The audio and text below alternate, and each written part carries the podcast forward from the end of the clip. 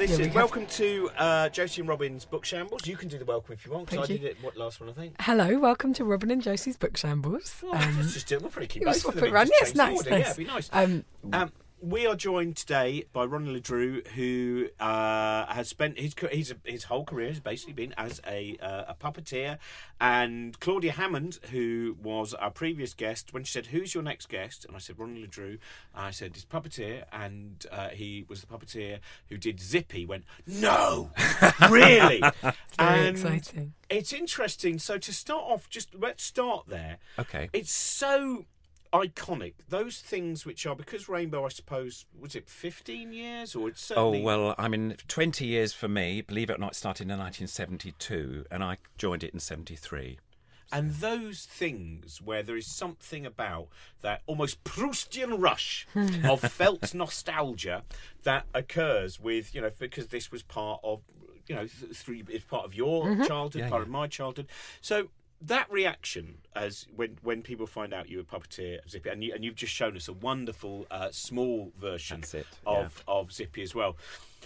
What has that been like for you? I mean, does that kind of define you as a puppeteer? Um, I hope not, but it probably does a lot of people because obviously it's uh, you know it's on, been on telly. Zippy was this iconic, you know, naughty um, character. So, but no, I mean, I like to think that I'm a puppeteer that not just worked Zippy, but did loads of other characters as well. I mean, I've been very lucky oh, through through my career. I've worked Muffin the Mule, which was the very first television icon puppet, if you like. You know, started in 1946. So That's one of the most iconic things we've got at my mum's. Uh, I keep bringing up my mum's funeral, but I, I, gathered, I gathered together things for the eulogy, and one of the things we had is an old metal That's muffin right, Mocha, mule, yeah. which would have been like one of her first toys. So we still, but when we were kids, because of course the strings had long gone, we would just try and tie bits of of just normal string. And it turns out that's not really how marionettes work, is no, it? Just bits of lumpy no, string. Not lumpy string. I mean, they're fun enough. The, um, the puppets in um, in Burma have sort of lumpy string on. That's traditional. Don't ask me why they do. But the, you know, Burmese puppets, these wonderful sort of, they're all dance sort of figures and move around. This is me. This is radio, but I'm moving around like mad. But um, no, it's um, it's just one of those things. No, we usually have curtain. Um, I'm going to say curtain cord. That's terribly wrong. It's not. It's um, carpet thread, black carpet thread normally, which is strong and it, it, it sort of lasts a bit rather than the nylon strings. I'm not madly keen on nylon strings. Have you done a lot of travelling? Uh, oh, uh, sorry, just because you mentioned in, in Yeah. Burma, like, is is there a kind of world puppetry community that's actually quite well linked? Well, there is. Yes, there's there's an organisation called British. Well, there's British UNIMA, but the UNIMA, which is I'm afraid I, I can't tell you what the whole thing is, but it's it's it's sort of um, linked to UNESCO. So it's got there's a puppet, a UNIMA centre in perhaps nearly every country worldwide, and a, a whole lot of puppeteers, you know, grouped together there, and they they put on festivals, puppet festivals, and Because you don't need a common language. No, So you can no. literally We- go anywhere. Exactly. Uh, I mean, the, a lot of the, I mean, most of the stuff I do does rely on, you know, me speaking, but we d- you don't have to. I mean, music, you know, mime. It's all. It's look at me. I'm still doing. it. I'm so aware of me doing this, No, moving my fine. I hands think about. People can nice. imagine that's the thing that Can what they? I like Oh, about good. when people are listening.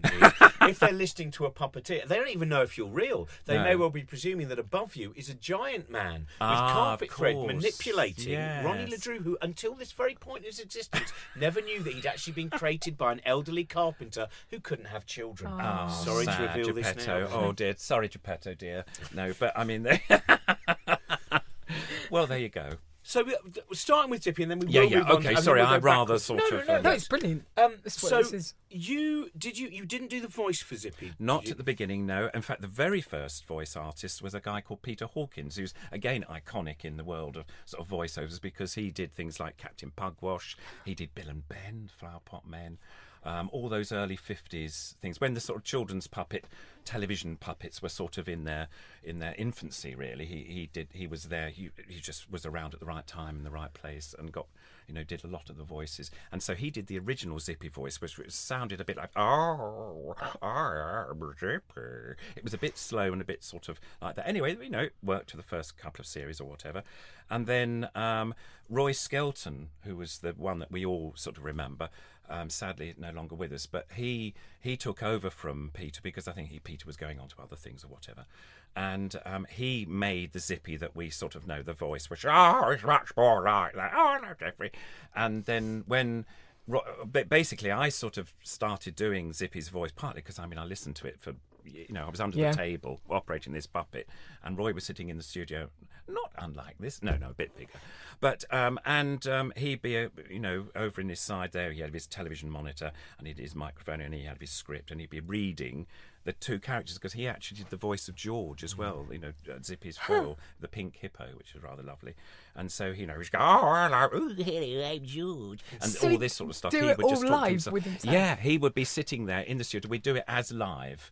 So I would have to sort of lip sync to his voice, which took a while to learn, you mm. know, because normally one is doing it yourself and you, it's a bit easier. Mm-hmm. But listening, in the end, you just. But what, I suppose for television, what was interesting was the fact that I was looking at a television monitor and I basically would sort of see just see the puppet going. I it's weird. It's not like a normal puppeteer's view of a puppet. You know, your your head stuck up in the air. You're looking up at the sort of this puppet up on your hand there. It's not the same. But was suddenly I'm seeing what the public, what the viewers would see, and there it was, Zippy doing his thing, and so. Listening to the voice, it all became it sort of it sort of linked in much easier. I don't. It's difficult to. I'm not a psychiatrist. I don't know why, but somehow that you know made it easier. And and as time went on because it was a sort of job that I thought I'd be doing for 6 weeks and ended up doing for 20 years because it just was so popular really. The program got more and more popular. Not that I knew so much about it. I mean I wasn't a face. I'm still not a face which in a way I quite like not being a face of uh, I think that's a really unusual experience, isn't it? Because I've got a friend who's in Balamory, Miles. Miles oh yeah. yeah. yeah. And, and so what it is is that there is a section of there is an age range who when they see him are like and then and it, but it's sort of very specific because it relates to how old people were when it came out during that precise period and what it meant to those people.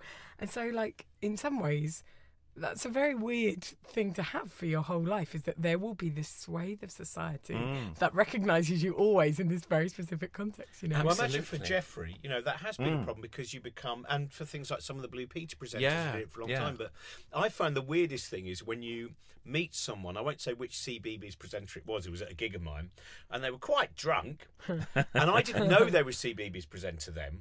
Uh, because I didn't have a, ch- and now I've I've got a son, and we watch CBeebies, and I go, hang on a minute, that's insert name here.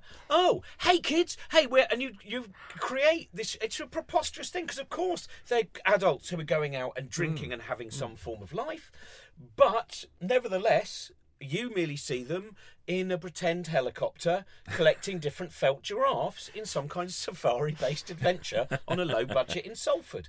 Um, so, basically you could get away with boozing it up absolutely and you destroy no one's childhood Absolutely, this is it. And I can hear things like, you know, I can sort of mention it might come up in conversation, you know, at a party or something like that, and I might not mention that I'm anything to do with the brand. They, they might just, say, oh, you know, what, you know, what I loved, I love Rainbow. I said, did you? Oh, Tell me more. Exactly. and so you'd hear the, you know, the truth. Actually, most of it. They was positive. I very rarely. Most some people. I hate to say, some people used to hate Bungle because why was Bungle the bear? This bear on the program for? You know, what was the connection between Jeffrey and Bungle? And you Bungle know, was all really a killjoy. Yes, He, he, was, a really bit. sort of, you know, Yeah. telling everyone off, and Yeah. I remember that a lot. Yeah, he was. Yeah, he was the kind of prim. I would agree. I would say that, and it's an odd thing to have two puppets that are in that kind of, you know, coming up Yeah. through the window, so we know that, and then having some poor, you know, Guy in a guy. suit. But we should mention about Roy Skelton that Oh, probably yes. everyone knows this anyway. But Roy Skelton was, of course, also the voice of the Daleks, Yeah. which is this beautiful thing. I know. Which is to, you, the, the move much in your sense. childhood Hmm. from going now at the age of three. I need felt and comfort. No, at the age of six, I need to be scared. Exactly. And, and Roy Skelton continues Yeah. with that. But once you know that, it's so obvious. The Yeah. voice is really Yeah, and it is. There is. There is a sort of, isn't there? There is a sort of similarity. But uh, no, he was lovely. He, I mean, lots of all the sort of um, props guys and scenes guys in the studio. You know, we sort of, we'd only be there two days a week. The rest of the time we were rehearsing or whatever. But uh, they'd all say, "Oh, come on, Roy, go on, do your zip. You know, do not do zip. Go on, do your Dalek. Exterminate. You know, and, and out would come. And you know, he was always doing, you know, doing that for people, which was fun. How did you get? Oh, sorry. How did you get on with the puppeteer who was George's puppeteer? Oh, very well. I mean, the very first puppeteer I worked with was a lovely girl. Sadly, she's no longer with us either, Valerie Heberden. And she was a puppeteer I'd worked with at the Little Angel Theatre before I'd sort of joined. So we sort of knew each other. I think in the times, in the sort of 70s, 60s, 70s, during that time, there was probably not as many puppeteers around. Um, working in perhaps the media as there are now. So most of us sort of knew each other from other jobs and stuff like that. So when it came to the sort of meeting, I thought, oh, you know, I wasn't too nervous when I joined because partly because I the guy that was working Zippy before me was um, I'd known at the Little Angel as well. So we, we know as puppeteers we, we were a bit of a gang, so we got on really quite well. And Valerie was lovely. I mean, she was very gentle, very quiet person. I mean, completely bit different from me. I think I was probably more like Zippy in a way. I quite but that's enjoyed- perfect, isn't it? Yeah, absolutely, absolutely. What is it? Is there a? Would you say a kind of psychology of of puppeteers, or that you could break it down to the different kinds of puppeteers? Because I think that um, Nina Conti. I know this is a different thing. Oh, too, but yeah. When when Nina did her documentary uh, about being a ventriloquist and also her relationship with Ken Campbell, Yeah. which is a re- I don't know if you, have you seen it, Josie. It's a remarkable documentary. Now, of course, with with a ventriloquist, what you see is the really great ventriloquists are basically their id almost. All of the things that you must keep in, and Nina does it so brilliantly, as do a lot of the people in that documentary. She is voicing her forbidden thoughts, hmm. but it, and so she hmm. can admonish those thoughts as well. Going, Yeah. why are you saying that, monk? What are you doing? And it's and also an incredible journey in terms of her understanding, yeah, the relationship she had with Ken Campbell. But I would imagine puppeteer that's not quite the same thing. No, you're right. It's not quite the same. Um, there are times when somebody might, you know, irritate you. You're, you've got your puppet on, and somebody's just going on and on and saying, "Oh, go on, do that," you know, something like that, and you think, "No, I want to get on," you know. And so you might just say, "Oh, well, I think you should." I'm not do it in the zippy thing, but you know, "Oh, go be do do be quiet" or something like that, and you think. And then, I'll say, "Oh, of course, I'm s- Dodo. Don't do that. You know, we shouldn't. Yeah, it's very rude." And in a way, you're you're sort of, you know, getting out your yeah, I don't know your frustrations at, at somebody being a bit rude in that way. But And they sort of will be like, "Oh, how funny." exactly, exactly, and that usually calms them down. I mean, it's quite, it is quite. I don't know. I don't think about the psychology of it all, but um, yes, it does work. Uh, it certainly does. You know, people do, but I don't have that too often. Thank goodness. you know. Well, let's start with it. We better go on to books, which is Yeah, first of yeah. all. So you and actually just briefly mentioned 'cause you, Little Angel Theatre's come up quite a lot. Yeah. So can you give a little bit of the background? So Little Angel Theatre. This was the late sixties. That's you were right. working Yes. I well basically 1963. I arrived at Little Angel Theatre age 14, so you can guess the age. at ter- 14? I know. I mean, I discovered it because I'd sort of got a Pollock's toy theatre, you know, the m- little cardboard cutout theatres, and at the back of that there was saying, you know, there was a sort of theatre mention of a, a puppet theatre or a place you could go, and I thought, oh, I might like to do that. I'd also done Pelham puppets, you know, the ones that you could buy in the shops, and so again, I'd written. I mean, I'd, I think I was sort of obsessed with puppets from early. Don't know why, you know. Again, you know. But anyway, um, and I wrote to Bob Pelham. You know, he was, and and he wrote back and said, "Well, this is his puppet theatre." So I anyway, That's I so visited the organised theatre. for fourteen. I know I was a bit like that. I brilliant. It's like it? Claudia with a ring folder filled with colour coded Yeah, book reading. yeah. So I'm sorry to interrupt. that's What all are right, no, mad no. people we have on this show? And, but they just like come along, come and meet us, and then Yeah. basically that was that. Absolutely. I mean, I did. I met John Wright, who was the founder director of the theatre, along with the rest of the company, who were very small. It was only about four, well, four, four people there at the time, and it was, you know, it was an old temperance hall in Islington. I mean, and um, quite rough and ready, really. I mean, you had a sort of letterbox opening for the proscenium arch. You had old Collins Music Hall seats, which were wonderful, a bit tatty, but they were for the, you know, the in the auditorium raked, wonderful. The exit lights from Collins Music Hall, um, they were lit by night lights. That was one of my jobs when I first joined. But anyway, I went saw John, and he said, "Well, you know, wonderful. Do come along. You know, you know, we're, we're happy to take you on. You seem to have been, you know, you're really keen." And I'd already met a few other puppeteers before that, so I'd sort of dropped a few names in, and he thought, "Oh, I'm sure I'm impressed." Ah, well, I hoped he was. Anyway, um, and um, so I did. I went back home, said, "Mum, Dad, got marvelous job," and they said, "Oh, yes, what?" And my father, being a teacher, said, "said So, um, what would be the wage for this?" uh?"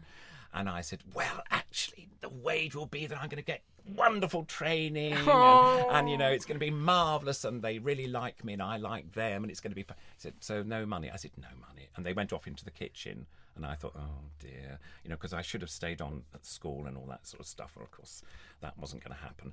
Anyway, they came out, and I was a bit nervous. And they, my mother winked and sort of smiled and said, "It's all right. We're going to let you do it. You know, for about, you know, give you six months anyway, and see what happens." I mean, I lived lived in a council flat, so we didn't have masses of money or anything like that. But um, it was very sweet of them, and I managed to go along. And I mean, basically, I swept the floors, I made the coffee, you know, did the change scene changes. I've, I mean, I didn't really do any operating because that's what I really liked. But I can imagine you'd be sweeping the floor and then you pick the broom up and you'd be Oh. like, "How are you tonight?" You know, well, maybe, coffee. maybe, yes. I certainly was. I mean, I, I was full of it. I mean, I, in the lunch hours, I'd, I'd, I'd rush through a quick.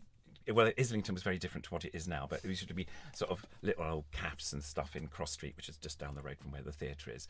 And you know, two and fourpence you can get, you know, shepherd's pie, chips, and piss. It was what the lady used to say, and you say, "Pardon, no, no peas, dear." But no, you know, she couldn't pronounce it. Anyway, I always remember that as a kid. I thought that, oh, that's rude. But anyway, um, it was quite quite funny. So I mean, money. You know, I was I skimped and saved. I used to eat the chocolate biscuits. Sorry, little angel. You know, sort of quietly and just to keep me going and stuff like that. But uh, no, in the lunch hours, I'd rush back and start working the puppets. Mostly marionettes in those days. That's the string puppets. Um, but then, as time went on, and I again I joined at the right time because the theatre was beginning to sort of.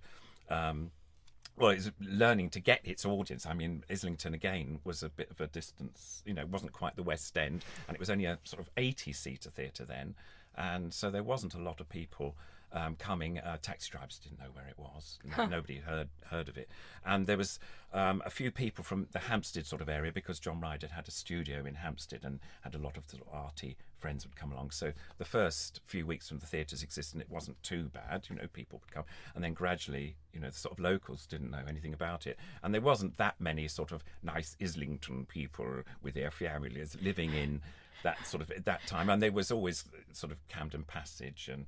You know, um, Compton's Terrace and all that were very posh, nice, posh Georgian houses and stuff. So we used to, well, we did printing. We printed our own leaflets. We answered the phone. We did everything basically. And I go around put, putting leaflets through the letterboxes of people's houses, hoping to get an audience. And we sort of, you know, we gradually did. Islington Council eventually um, used to um, sort of well, I'm going to supply the children. It wasn't quite that, but give us some money to perform shows during the summer, about two weeks in the summer, where all the local kids who've never seen any theatre, I don't think, or anything at all, were able to come into the theatre uh, from the local flats and his council flats and stuff. And that was quite an interesting, uh, you know, thing because John always always performed shows that were suitable for adults and children. So there was a sort of adult content always in in the shows, especially with the marionette shows. So See, is that a problem though? That's interesting when you say the adult content because I was, I think sometimes like when I go and see pantomimes, Mm. sometimes I think, oh no, you've you've pushed it too far. You've got you know that thing where there are jokes which are Mm. adult jokes. Doesn't mean they have to be rude jokes either. They're uh, some of the best children's and so Eric Thompson, I think, with Oh, Magic wonderful, Roundabout. wonderful. That was an incredible piece of work where he it has has reference to Sergei Eisenstein in it, Mm. but it didn't matter when you were a kid. When you were a kid, him suddenly saying, "I am a camera," didn't you? Didn't then go, "Mom, Dad, I don't get this at all." They seem to be using, you know. Post-war Berlin reference points from various different writers, Faber and Faber writers. Yeah. But you get that balance. But do you find sometimes have you worked things where you thought, "Hang on a minute, let's remember what this audience is"? Um, yes, I think what's interesting it's about for me it's about the character of the puppet and the, if the character is really strong and believable to the whatever audience is there, they won't mind what you say. You can say, "Well, Einstein did this," you know, whatever, and they'll just say, "Oh, well." They might not know who that person was, but they would take it in. You know, that this that that character knew it, so therefore it must be right because that character is, you know, I That makes so in. much sense to me that the idea because it feels like with you know, oh sorry, it feels like with like any kind of fiction, you need to feel like you've got a real person to hook onto, and then you can get away with anything. See, I'm, I find it interesting taking my son to things over the, the first few years when he was going to theatre.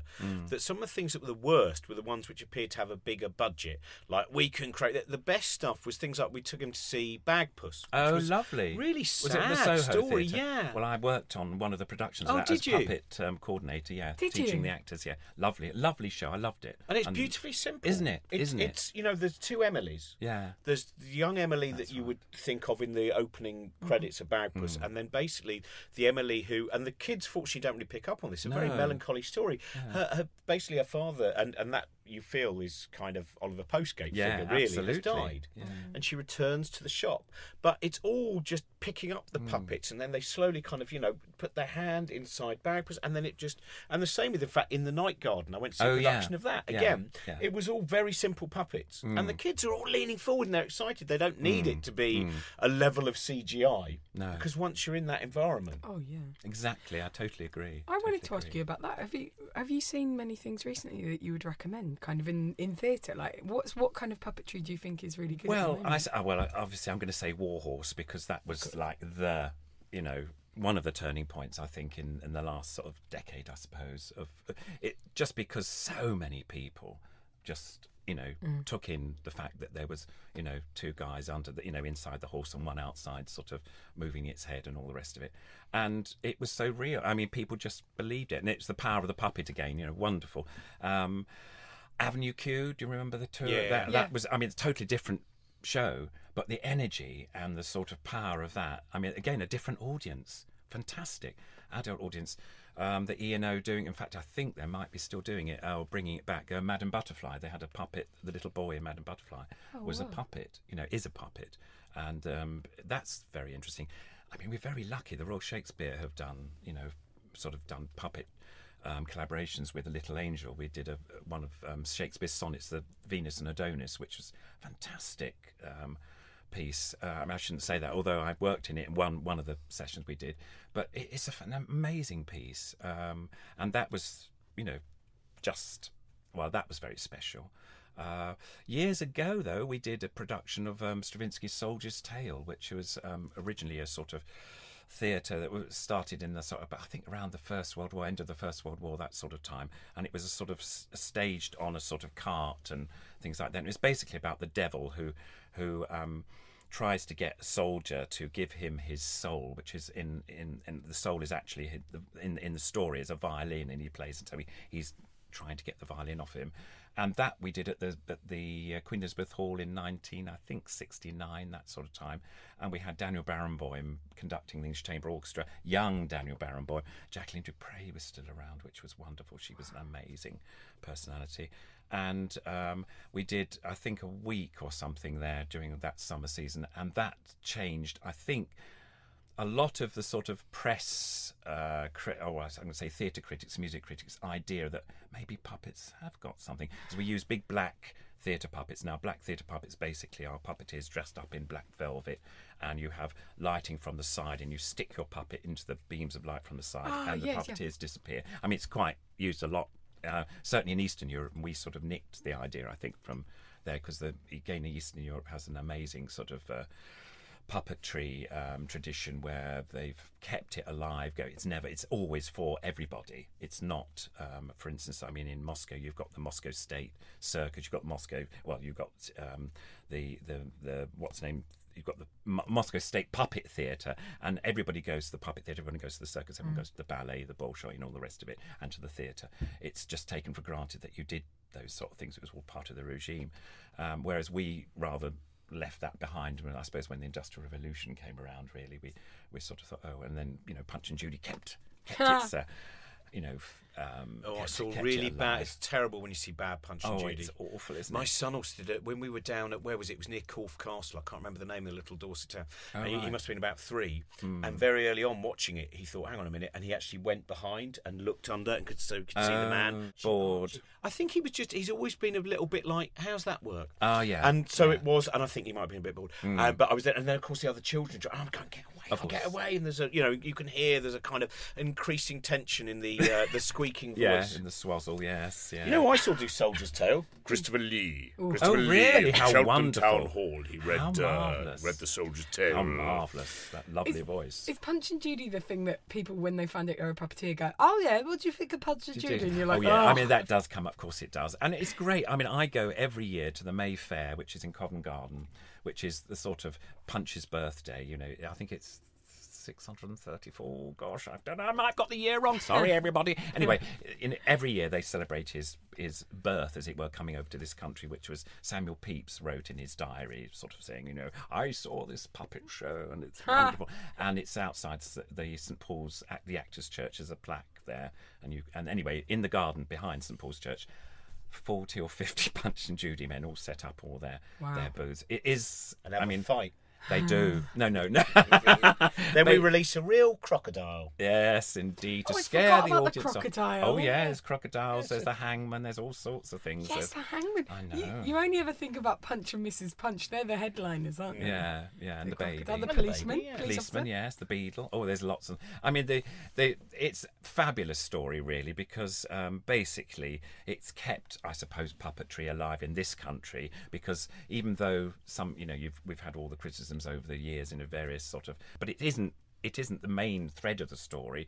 I mean, it's he's a it's a this prankster. You know, anybody that upsets him, he just knocks with his slapstick, which is a, a stick. You know, where slapstick comedy That's comes where from. s- slapstick the term comes from. Yeah, yeah. That's hilarious. That's why we have you here to learn, Josie. I, We're all it is embarrassing because I. It's not embarrassing It's not embarrassing, it's lovely, badly it's read quite nice. No, always you're not badly improve. read at all.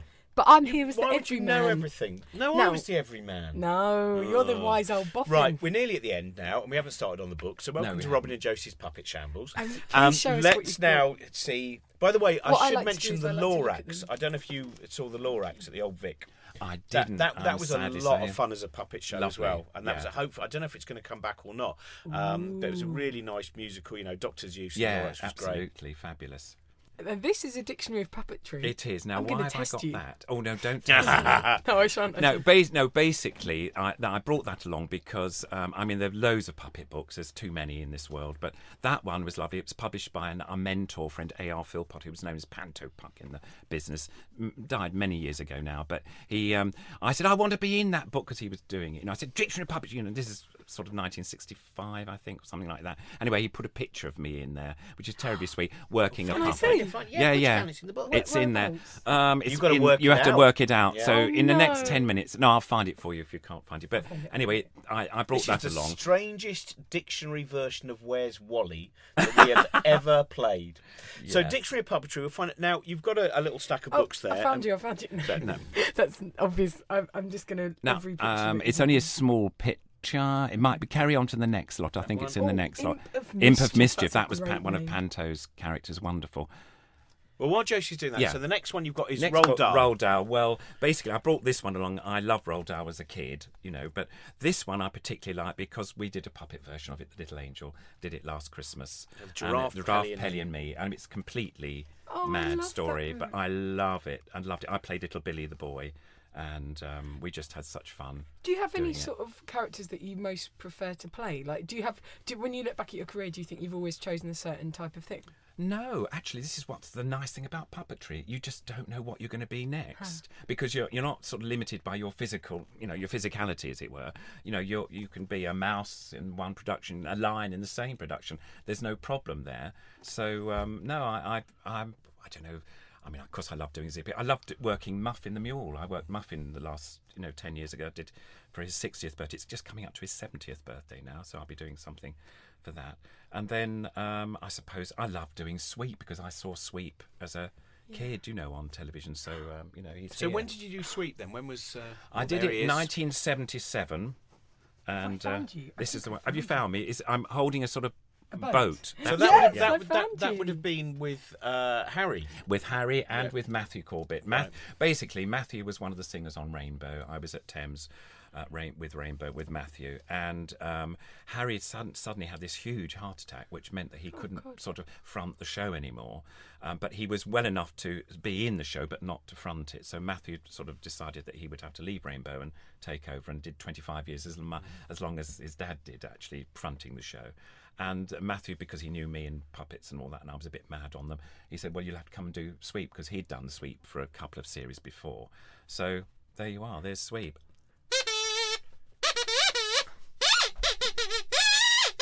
Anyway, you've got to be quiet now, Sweep, because um, you know, I'm doing the talking. No, it's all right. Oh, poor old thing. So there he is, and this is the one that they Harry gave me at the end of one of the series we did. I did about three series because the producer of um, of um, Rainbow was also the producer of um, Sooty.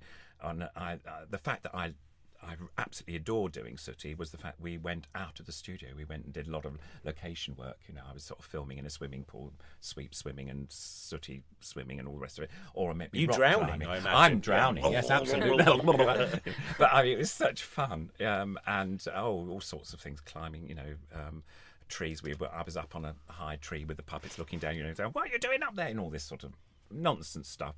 And you know, you had to sort of literally um, fi- you'll go to a location and think, now how can I hire a puppeteer there? You know, it was great. So you'd sort of find, and the cameraman was very important. You know, to get my arms out of the way and just because you know they're quite small puppets, as you can see, they're not very big. In a way, that's an advantage because. Um, they could, uh, you know, it was a bit easier. Whereas Zippy is a bit tricky outside. You know, he's he's just he hasn't got any sort of legs. Although the one I've brought in has got legs, but he's very much a sort of Muppet style where the camera has to cut him Yeah. the bottom bit off, and he's bigger and he's a bit more difficult Pop to. this look. There he is. You've got quite Very, a teddy very- boy haircut. I know. Well, that was I was what sixteen. I don't know whether I was sixteen then, something like that. So if you're looking in your uh, dictionary of puppetry, you need to find above left harness to support boat I in know. brackets with hand puppet. Yes, I know, isn't it a bit sad? But they, my name is mentioned in the front, which was terribly sweet. That's you know, as as, as illustrated. So I, I was quite happy about that. So that's, I mean, there's that. There's so many different puppet books, but I thought I'd just bring that along. Um, Are there looking at the Roald Dahl Yeah. draft, Pelly Me? Are there other books that you you really wish that someone would adapt, or that you thought of adapting? That uh, you know, children things where you thought, oh, this hasn't been thought of being done with puppets before, but this would be the perfect book to. Um, I haven't as yet. I mean, what I try and do and try and do as much um, sort of um, original stuff as possible because there's an awful lot of adapting. You know. You know, puppet shows from books and stuff. Not that I'm against it. We've, we've. Done, in fact, I was in a production which is a lovely book which I didn't bring with me. Um, the um, Dogs Don't Do Ballet. I don't know whether you've heard of that one. It's a little kid's book by Anna Kemp, and it's fabulous. And it was. A, it's basically about a little girl who's about seven. This is for very young kids. It was a two-hander show, and uh, she takes her dog to the ballet class because you know she does her ballet a Saturday morning, and there's Miss Polly there who um, you know can't bear the thought that dogs are in this ballet class. We do not, but the dog is absolutely mad on ballet. Absolutely wants to be a ballet star, and the whole story is that um, to make a long story short. Um, poor old um, main ballerina in the Covent Garden or wherever suddenly falls off, does a pirouette and falls off into the orchestra pit. And shock horror, you know, how can the ballet continue? Well, from the wings, little dog comes on and in a pink tutu and saves the day. And that's the sort of so dogs can do ballet but i mean it's that is a fabulous book. And uh, we did that for three years. We did it one you know three years ago three a christmas season of it. And then we toured with it. And then we did and we were asked to come back to little angel to do another you know next year because they loved it. Um, we, then i did ipswich last year. Uh, year before last, I beg your pardon, with dogs. So that's that's been successful. I mean, um, there's all sorts of interesting stories um, that can be, I suppose, be used for puppets as long as they're visual and, and a bit quirky. Then I think there's something about um, you know puppets that you know that can do and and enhance the book rather than just sort of Yeah. you know. Um, copy it and and I mean for instance for me my, the idea for me is that words aren't terribly um, most the most essential thing with puppets it's the visual content and the and the sort of they're re, they're reactors they react off each other and the situation they're in uh, I mean words of course are important to keep the story going along but not it's not like doing um you know a play where you know the actors will spout out amazing sort of um, speeches. If we, a puppet does that, everyone goes to sleep because it's they're not. They're That's not what it's there It's not for. what's there. Exactly, it's not what it's there for. Do you It's feel like using slides where someone has Oh. does a lecture where there's just loads of Oh, what they're yeah. saying. No. don't do that. awful. We don't How need do that. I saw do one like that that? the other day. Oh, no. You're about to say it. Now you can read it as well. Oh, That's terrible. I um do do puppeteers have like other creative disciplines they like and dislike? Because I feel like comedians will often be like, oh, actors don't even write their own stuff, Oh, you know, yes. and like the puppeteers, puppeteers like, and then actors oh, say Venge. nothing at all because no one wrote their reply to that comment. Bad luck, actors, you've been burned. but like, a, a puppeteer's like, I don't know, like oh dancers, oh they wish they could do puppetry, but they have to do it themselves.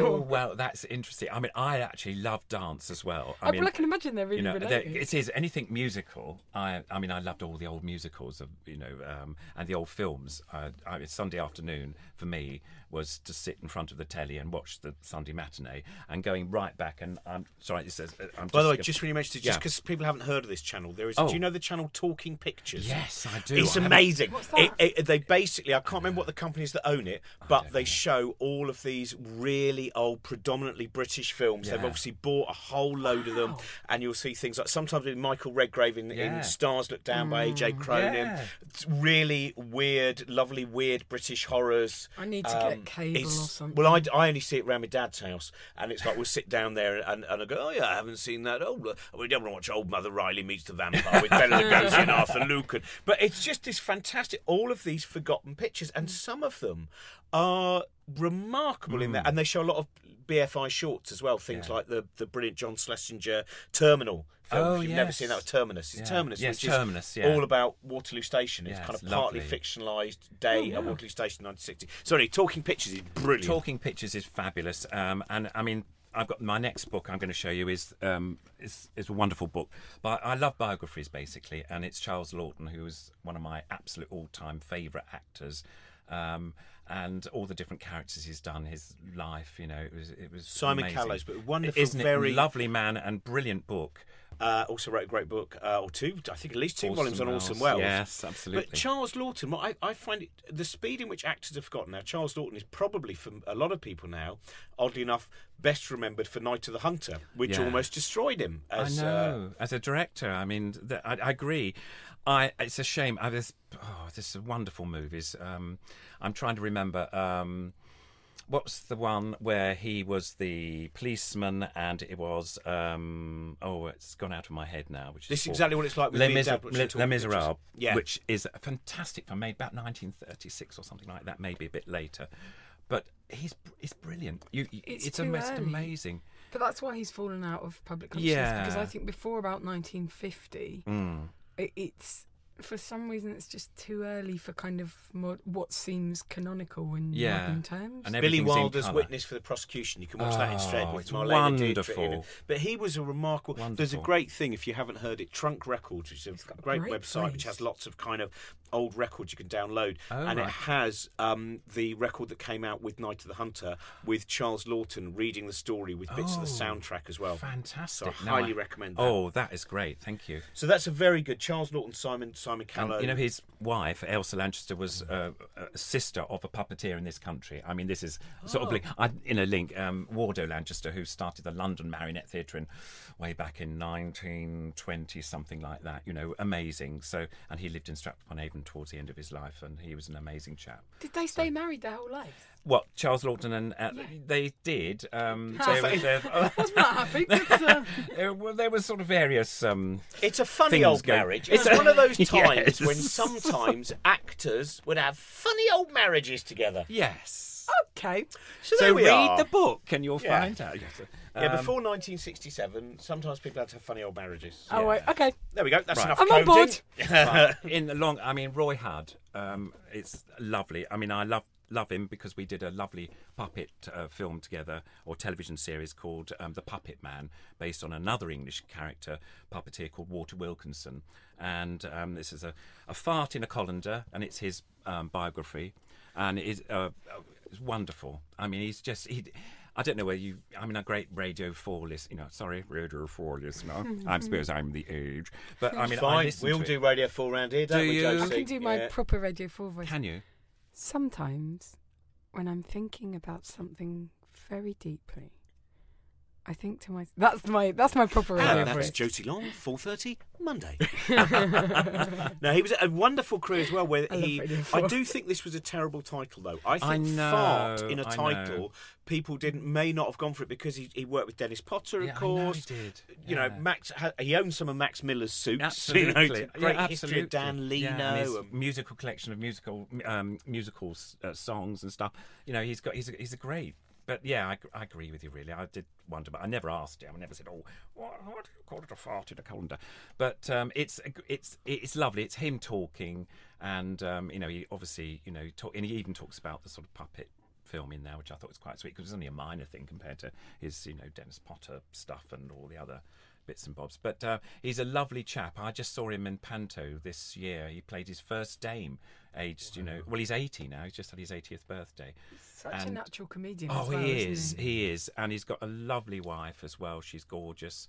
And um, they're just lovely. I spent, when I was in Ipswich doing Dogs Don't Do Ballet, they put me up for a weekend just to catch up. And I hadn't seen them for ages. And, you know, absolute fabulous couple. Very funny. They've got chickens, they've got dogs, you know, they've got two gorgeous cottages all sort of put together. Rather lovely. But, I mean, down to earth. His stuff is everywhere, and he knows exactly where it all is. You know, I love it. He used to do lovely. wonderful shows, uh, which you can probably see on YouTube. Some of them where looks familiar was one, I think, which was I think that was him. But he would do these shows where he would have old stars like Alice Faye when they were. And there's a terrible interview with Charles Hawtrey, whose Mm. Oh, wig isn't on straight, unfortunately. And you can see Roy Hudd going, "Let's go to another clip." Charles Hawtrey is too drunk to do this interview. Exactly, exactly. We've got two minutes left, so Oh, let's my pick goodness. which one of those books are you going to choose. Um, I think I'm going to choose Sugar Girls because that's they're written by my authors of my book, which is about to come out. We hope, fingers crossed. Duncan Barrett and Nuala Calvi, and it's the Sugar Girls, and it's based on the women that worked at the Tate Lyle factory in the East End of London, and um, just just before the war. And um, it's it's again, it's about their lives and how they lived, and they were very poor. And um, but it's again, it's a fabulous book. I loved it. It got um, a good. I think it was the Sunday Times best book of you know something or other. Got a nice. Um, you know, plug for that for that, but it was a lo- it's a lovely book. It's um, as I say, it's all, they're they're just fun fun characters. I suppose it's because you know I Oh, love it's great. It's ca- characters. character by so each is. chapter is you have Ethel followed Yeah. by Lillian followed by Gladys and then Ethel and Lillian Gladys back. Oh, it's great. Yeah, no, it's lovely. It's well worth looking at. It's So really very lovely. briefly, your book, which we will, uh, you're, Thank you're you. currently working on, uh, on on a, on a book with those authors as well. That's with the Sugar right. Girls. Yeah, sh- and it's basically going to be called Zippy and Me, and it's about my my life really. Um, you've heard a little bit about it, but I mean, there's loads more um, to tell. So hopefully, um, it's on Unbound, which is this wonderful um, website where people will pledge for a copy of the book. Hopefully, by the end of the year, we'll get enough to get it published. Well, it is. If you, it's, it's it's Ronnie Le Drew, and that is I at the end of uh, Ronnie Le separately, and Drew as in the past of drawing a thing.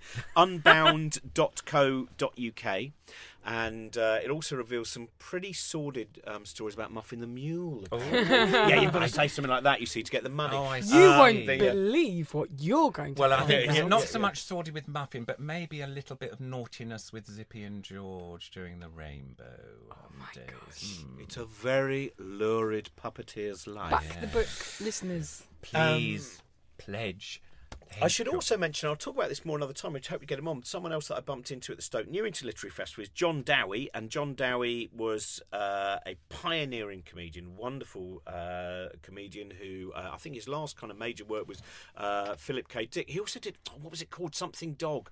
Uh, he did, uh, did Oh, a wonderful I've seen that. show. It was wonderful. Yeah, what's it called? I can't Ah. remember. Anyway, John Dowie is working on his autobiography as well, and I Ah. think that's also on Unbound. So both, the, the Oh, you know, in terms of history of, of, of entertainment, uh, Ronnie Le Drew and John Dowie, look them both up on unbound.co.uk.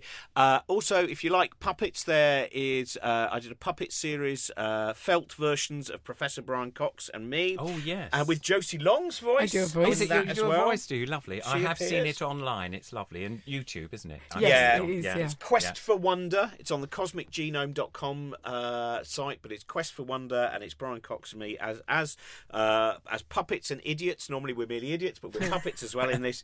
Um, so that thank you very much for, for Yeah. that. Thank Ronnie. you. And, lovely. Um, Pleasure. thanks, Josie. Pleasure. Yeah.